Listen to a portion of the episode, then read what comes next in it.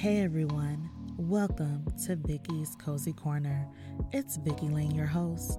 Thank you for joining us for episode two, where in today's segment for how to communicate effectively, our topic is conversations, rules of engagement. We'll begin by discussing how I like to converse with people. How I speak with people is how I would like to be spoken to.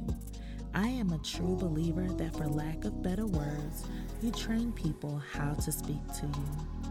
That said, my rules of engagement for every conversation consist of the following 1. Giving and receiving respect, 2. Giving and receiving grace, 3. Lots of laughs, and 4. If you're my friend, lots of songs sung with the wrong lyrics boldly as if I were right. Believe it or not, miscommunication can cause confusion, and confusion can cause conflict, whether it be internal or external. Conflict not resolved can be destructive. Today, I want to talk to you all about how to communicate effectively throughout everyday conversations. In order to communicate effectively, I want to take you all through five steps that I believe can truly help you in all your relationships, whether they be personal or professional. Step one, communicate courageously. Step two, simplify and be direct. Step three, listen and encourage input. Step four, illustrate through examples. And step five, affirm with actions. Now, I'm going to deep dive into each step. Step one communicate courageously. One must be courageous in their conversations by communicating openly, truthfully, and transparently, rather than defensively or with the purpose of laying blame. If you lead by example, you allow others to feel comfortable doing the same. Step two simplify and be direct. It's self explanatory, right? Say what you mean and be direct. Don't hide behind a lot of information. Simple communication is smart communication. Also, please keep in mind that while practicing step two, you should only do this if you are level headed in that moment. Do not, and I repeat, do not speak if you are having a very intense emotional reaction. Also, try not to raise your voice. If you are having an intense emotional reaction and are unable to use emotional intelligence in that moment, simply tell whoever you're speaking with that you need time to digest all that has been said or has occurred before you continue and then give them a realistic time frame in which you will continue the conversation. Step 3. Listen and encourage input. Simply become an engaged listener. I'm sure many of you all have heard the quote most people don't listen with the intent to understand, they listen with the intent to reply. Don't be that person. If this has ever happened to you, think about how frustrating it was and then purpose yourself to not do it to others. Listening is the most difficult skill in communication. As I've gotten older, I've learned and am still learning in certain situations how important it is to pause and be okay with silence. It's also important to encourage others to give their input before I give mine and to try to listen 80% of the conversation without interrupting and use the other 20% of it to speak. Some quick suggestions on how to do that is 1 have an open mind to what's being said. Don't judge and just listen. Two, forget the details and try to focus on the big picture. Three, don't interrupt until the other person is finished speaking. Wait in between statements to ask them to repeat themselves. And four, don't jump to conclusions. This will give you time to actually think before formulating responses. Again, it's tough, but stay encouraged. Step 4 Illustrate through examples. The blame game. No one loves it, right? When you use accusatory language, it makes someone automatically put up their guard and has them in a fight to win the argument mode.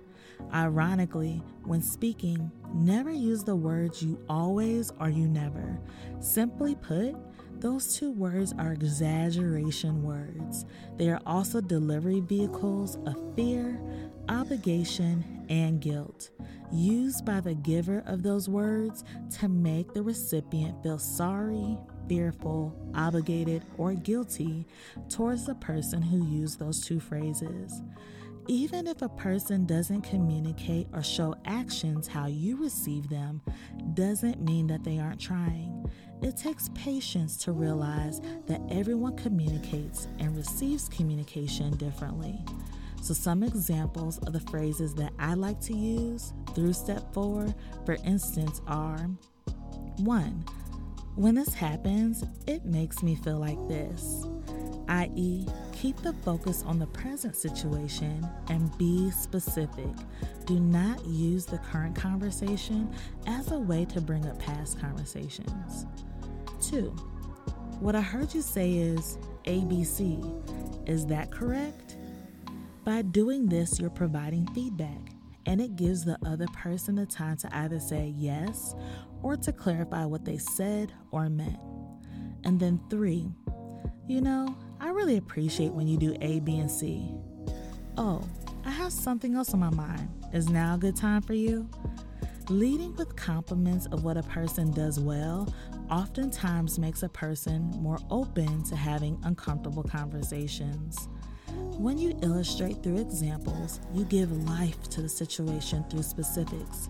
It helps the person focus on how you're feeling without dismissing you or what you're saying. Finally, step five affirm with actions. People need to trust you. Your behavior and actions communicate a world of information. So, again, be clear in the messages you send even if you aren't speaking a word. For example, of using nonverbal communication to help you connect with others is to use open body language, such as maintaining eye contact, sitting at the edge of your seat, or having your arms uncrossed. I would also make sure that you watch the tone of your voice. Oftentimes, it's not what you say, but how you say it. Another way to affirm with actions after these sometimes uncomfortable conversations would be to create and verbalize an action plan. I know it may sound like more work. However, if you were to tell a family member, friend, partner, coworker, or whoever what you took away from the conversation and action items on your end, I'm sure whoever you're speaking to will be able to do the same. The end result being that both of you all feel valued and cared for from one another, which is what we all want, right? Just make sure that whatever you have on your action plan, you can be committed to doing. Don't start something you aren't willing to commit to doing for however long that particular relationship lasts. If you're unable to commit to certain items, then communicate to whoever it is and actually have valid reasons why you can't. It will save you a heap of trouble. In summary, those five steps should help you learn how to communicate effectively, fearlessly, and compassionately. I can't wait to speak to you all next time. Don't forget to review, like, comment, and subscribe. If you would like to discuss further or have any other topics you would like me to talk about, hit me up in the DM. You can find me and follow me on IG at Vicki Laine 5. That's V I C K I L A I N E, the number 5, or at Vicki's Cozy Corner for more content. Stay safe, stay blessed. Always, Vicki Laine.